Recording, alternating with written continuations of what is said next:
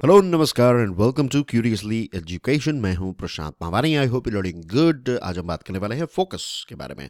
ये इस सीरीज़ का लेक्चर नंबर वन है। आने वाले ये जो हमारे डिस्कशंस हैं, उसमें हम फोकस को अच्छी तरीके से समझेंगे और कैसे इस पर एक विजय प्राप्त किया जा सकता है, कैसे इसका इस्तेमाल हम हर रोज़ की ज़िंदगी में, हमारी स्टडीज़ में कर सकते हैं, इसके बारे में हम बात करने वाले हैं। तो ये जो सीरीज़ हैं, इसमें आपको ये पता चलेगा कि वॉट इज़ फोकस हम फोकस को अच्छी तरीके से समझेंगे। पता है क्यों? क्योंकि बचपन से ही जब हम स्कूल में थे तो स्कूल टाइम से ही हमें हमारे टीचर्स क्या कहते थे? हमारे टीचर्स कहते थे कि पढ़ाई पर ध्यान करें, पढ़ाई पर ध्यान दो। हमारे पेरेंट्स कहते थे कि भाई, बेटा पढ़ाई पर ध्यान दो पे अटेंशन पढ़ाई पर फोकस कीजिए ये अलग अलग चीज़ें जो हैं वो हमें बचपन से ही बताई जा रही हैं और आज भी जो लोग प्रोफेशनल हैं, उनको भी ऑफ़िस में कहा जाता है कि अपने काम पर ध्यान दो। लेकिन प्रॉब्लम ये है, कहीं ना कहीं हमें पता है कि जो भी चीज़ हम कर रहे हैं उस पर ध्यान देना इम्पोर्टेंट है, उस पर फोकस्ड रहना इम्पोर्टेंट है, लेकिन ये फोकस क्या है? और ये इम्पोर्टेंट क्यों है? उसके बारे में भी हम थोड़ा बहुत जानते हैं। हम, हमारे जीवन के अनुभव हमें यह कहते हैं कि जो चीज़ हम अच्छे कॉन्सेंट्रेशन से, अच्छे फोकस से अगर करते हैं तो काम जो है वो अच्छी क्वालिटी का होता है। चाहे वो पढ़ाई हो, चाहे गाना सुनना हो, चाहे खाना बनाना हो, चाहे घर काम हो, चाहे वो कितना भी बड़ा काम और कोई क्यों ना हो। तो थोड़े थोड़े स्वाद जो हैं वो हमने चखे हैं और कहीं ना कहीं हमने ये जाना है कि फोकस इज़ इम्पोर्टेंट लेकिन किसी ने हमें ये नहीं बताया है कि इसको अचीव कैसे किया जा सकता है। क्या इसको अचीव करना पॉसिबल है? अगर हैं तो कैसे इसको अचीव किया जा सकता है? क्या है इसकी टेक्निक्स राइट ये सारी चीज़ें जो हैं, वो हमें नहीं सिखाई गई हैं। And this is the reason कि ये सीरीज़ जो है, वो इम्पोर्टेंट बन जाती हैं, क्योंकि हम देखेंगे कि वॉट इज़ फोकस क्यों ये इम्पोर्टेंट है? राइट और यहाँ पर क्यों इम्पोर्टेंट में जो आपका अनुभव है, वो नहीं। रियलिटी जो है, वो थोड़ी इससे भी डीपर है। कुछ ऐसी चीज़ें हैं, जो जानना बहुत ही ज़रूरी है फोकस को लेकर। और कैसे इसको अचीव किया जा सकता है, इसके बारे में भी हम इस सीरीज़ में बात करने वाले हैं। दोस्तों, आगे बढ़े उससे पहले अगर इस सीरीज़ या फिर इस टॉपिक को लेकर आपके मन में कोई और क्वेश्चन है, कोई क्वेरीज हैं तो आप मुझे curiously education at gmail dot com पर ईमेल कर सकते हैं। तो चलिए आगे बढ़ते हैं, बात करते हैं आपकी स्क्रीन पर। ये जो तस्वीर आप देख रहे हैं, ये जो महिला है इसका नाम है क्रिस्टीना बैंक्सन। क्रिस्टीना बैंक्सन जो हैं, ये स्वीडन से हैं। इनके बारे में थोड़ा जानना जो है, वो आपके लिए बहुत इम्पोर्टेंट है, क्योंकि इनका जीवन जो है, ये बहुत ही इंस्पायरिंग है। इनकी जो रियल लाइफ स्टोरी है, इनका जो एक रिलेशन है फोकस के साथ, उससे हम बहुत सारी चीज़ें जो हैं, वो सीख सकते हैं। तो मैं आपको ब्रीफली बता दूँ कि क्रिस्टिना के हाथ में ये जो चीज़ आप देख रहे हैं this is a gun shooting की गन है, और ये उसका बाइनोक्यूलर है राइट तो बेसिकली क्रिस्टीना जो है, ये एक गोल्ड मेडलिस्ट हैं शूटिंग में राइट ओलंपिक गोल्ड मेडलिस्ट हैं तो आप कह सकते हैं कि एक समय पर वो वर्ल्ड चैम्पियन थी शूटिंग में। और उनकी जो पूरी स्टोरी है, वो भी काफ़ी इंस्पायरिंग है। मैं बहुत ही ब्रीफली आपको बता दूँ कि बचपन में उनको स्पोर्ट्स के प्रति बहुत ही लगाव था। वो रनिंग करना चाहती थी, एक रनर बनना चाहती थी और फिर एक वक्त के बाद उन्होंने अपने पेरेंट्स को बताया कि मैं रनर बनना चाहती हूँ और फिर उनके पेरेंट्स एग्री हो गए कि चलो कोई बात नहीं, आपको स्पोर्ट्स में आगे बढ़ना है तो आप उसमें आगे बढ़िए। और फिर उनके भाई के साथ उनकी बात होती है और उनका भाई कहता है कि बहन आपकी एज अभी जो हुई है तो आप अगर वर्ल्ड लेवल पर कम्पीट करना चाहती हैं तो आपकी एज थोड़ी ज़्यादा हो गई है। तो आपको कोई और स्पोर्ट्स जो हैं, उसमें आगे बढ़ना चाहिए। और क्रिस्टिना को बचपन से ही अपने बारे में कुछ ऐसा पता था मीन्स उनको अंदर से एक एक फीलिंग थी कि उनके अंदर एक पोटेंशियल है। उनको पता नहीं था क्या पोटेंशियल है, लेकिन उनको लग रहा था कि उनके अंदर एक पोटेंशियल है और ये पोटेंशियल जो हैं, उसको फुलफ़िल करने के लिए उनको कुछ करना है जीवन में। फिर रनिंग के बारे में उनके भाई के साथ डिस्कशन हुई तो फिर बाद में उनका थोड़ा बहुत अनुभव जो है वो शूटिंग में था। राइट? तो फिर उन्होंने ये चूज़ किया कि वो एक शूटर बनेगी, राइट? कि शूटिंग में वो आगे बढ़ेगी और फिर उसके जीवन का, उनके जीवन का एक नया चैप्टर जो है वो स्टार्ट हो जाता है। फिर वो शूटिंग की तरफ़ जो है वो आगे बढ़ती हैं और उसके लिए जो भी इक्विपमेंट चाहिए, जैसे कि आपको गन चाहिए, आपको जो भी दूसरी चीज़ें चाहिए, बेसिकली उसकी जो गैर आप कह सकते हैं या फिर जो किट हम कहते हैं तो वो पूरी किट जो है उन्होंने ख़रीद ली और फिर उन्होंने ट्रेनिंग जो है उसकी शुरुआत कर दी। क्रिस्टिना की स्टोरी जो है वो यहाँ पर ख़त्म नहीं होती है। It's a very very interesting story, right? बहुत ही ब्रीफली मैं आपको बता रहा हूँ क्योंकि फोकस को अगर हमें समझना है, बेसिक चीज़ें हमें जाननी है तो ये उनकी स्टोरी जो है, it is one of the best. तो क्रिस्टिना जो है, उन्होंने कंपटीशन में पार्ट लेना स्टार्ट कर दिया। एवरी वीकेंड जो है वो कंपटीशन में पार्ट लेती थी और एवरी वीकेंड जो है उनके साथ क्या होता था? हर बार वो लास्ट आती थी। और जब भी वो लास्ट आती थी बेसिकली हर बार वो फेल होती थी।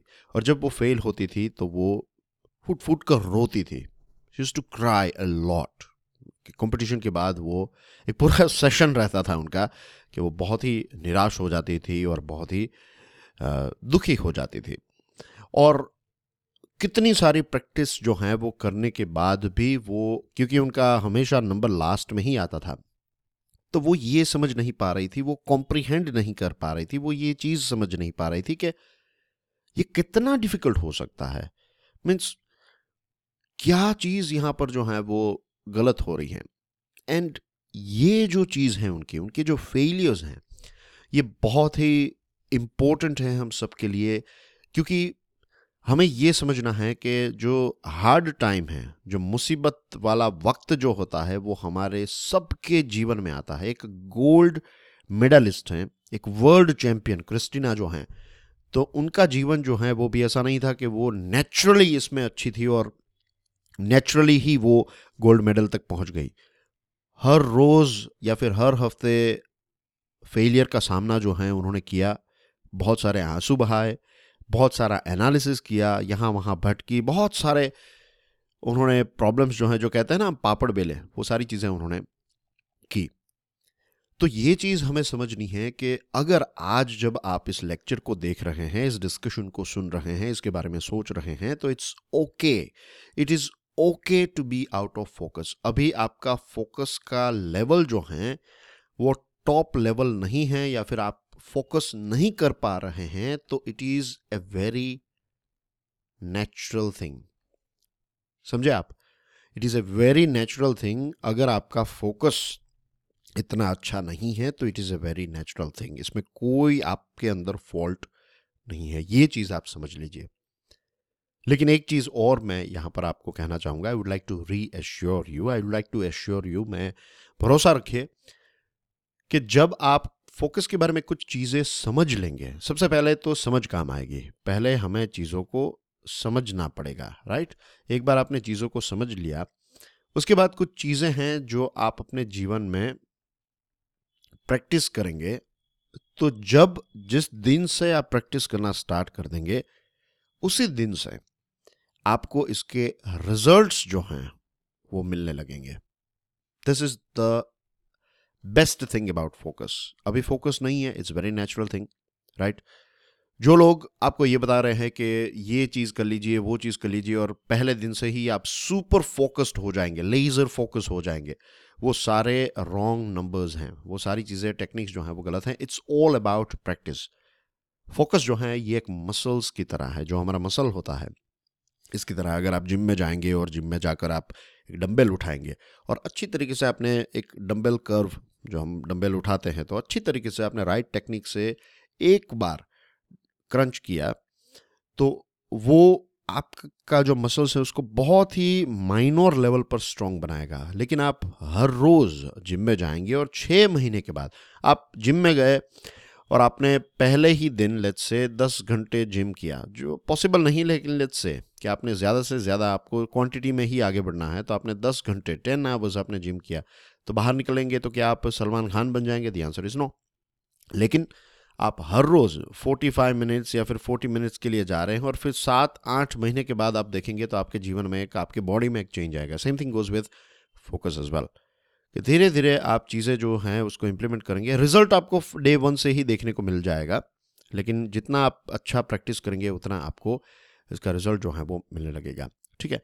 और छोटी छोटी विक्ट्रीज जब आपकी होगी, जब आप इसको प्रैक्टिस करेंगे, जब आपको, आप इसको इम्प्लीमेंटेशन में लाएँगे लेट्स से आप स्टडी कर रहे हैं और आपने फोकस की टेक्निक्स जो हैं, उसको इम्प्लीमेंट करना स्टार्ट कर दिया तो जो छोटी छोटी विक्ट्रीज आपको मिलेगी, ये आपकी छोटी छोटी विक्ट्रीज आपका कॉन्फिडेंस बूस्टअप करेगी।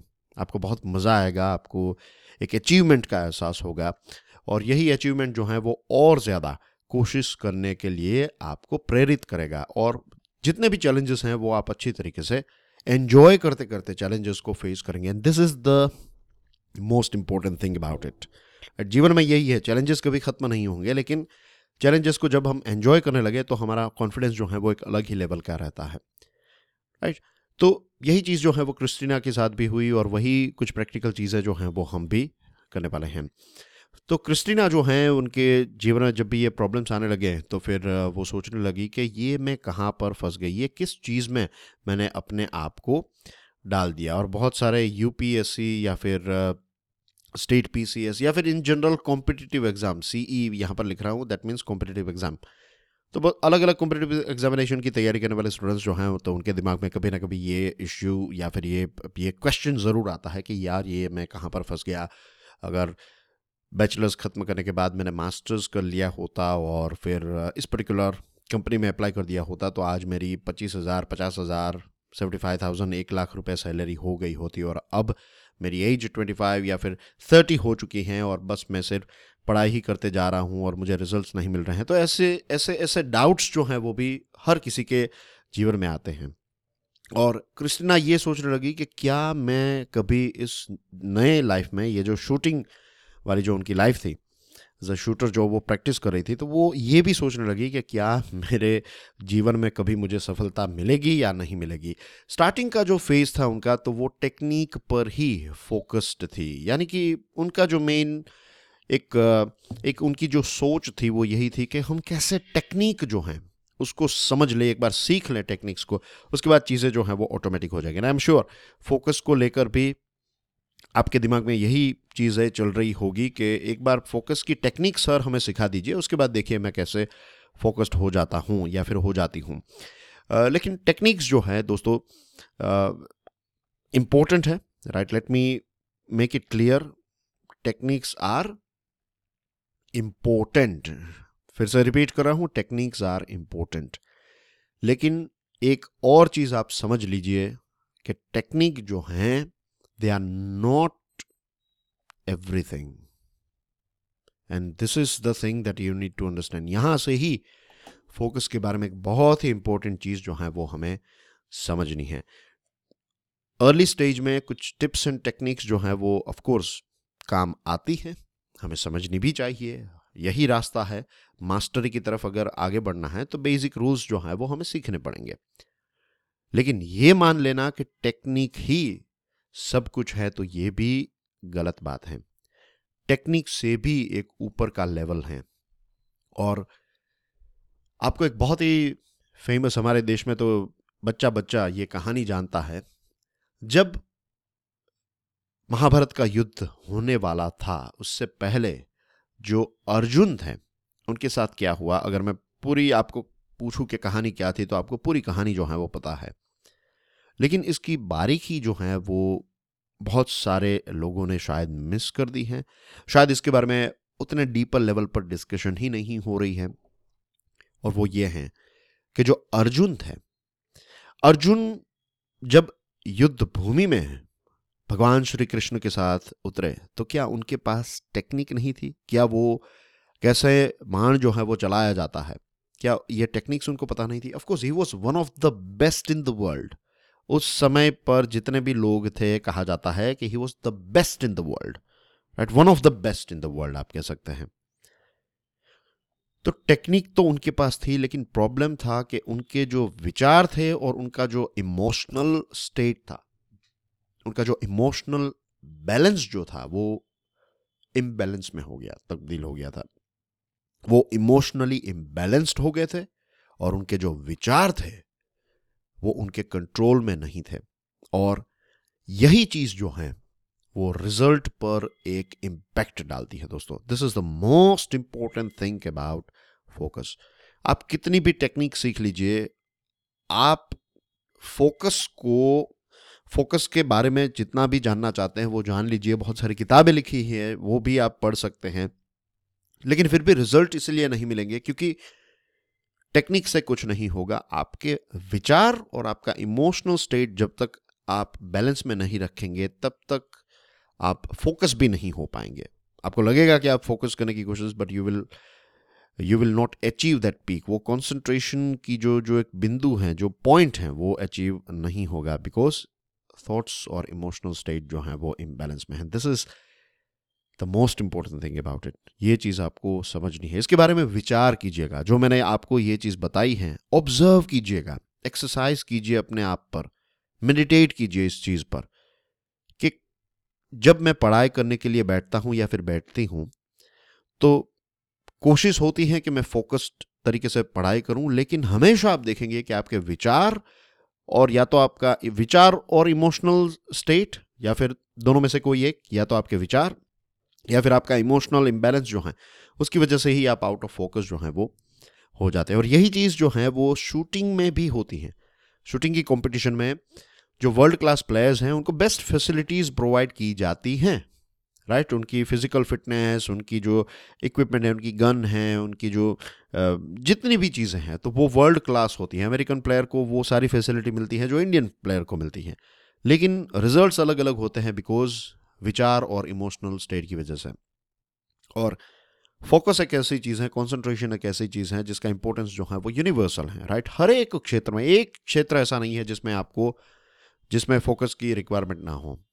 जितनी भी चीज़ें आप देख लेंगे, सारी की सारी चीज़ों में आपको फोकस जितने भी कल्चर्स हैं, जितनी भी चीज़ें हैं, हर एक क्षेत्र में फोकस जो है, इसकी एक वैल्यू है राइट तो दोस्तों आज की जो हमारी फोकस को लेकर डिस्कशन है, उसमें ये लेक्चर नंबर वन जो है या फिर पार्ट नंबर वन है, उसमें ये कुछ बेसिक चीज़ें जो हैं वो मुझे आपके साथ शेयर करनी थी। राइट इसी बात को हम पार्ट टू में कंटिन्यू करेंगे। जो चीज़ें मैंने अभी आपके साथ डिस्कस की है, उसके बारे में ज़रूर सोचिएगा। See you soon thank you very much God bless you all जय हिंद।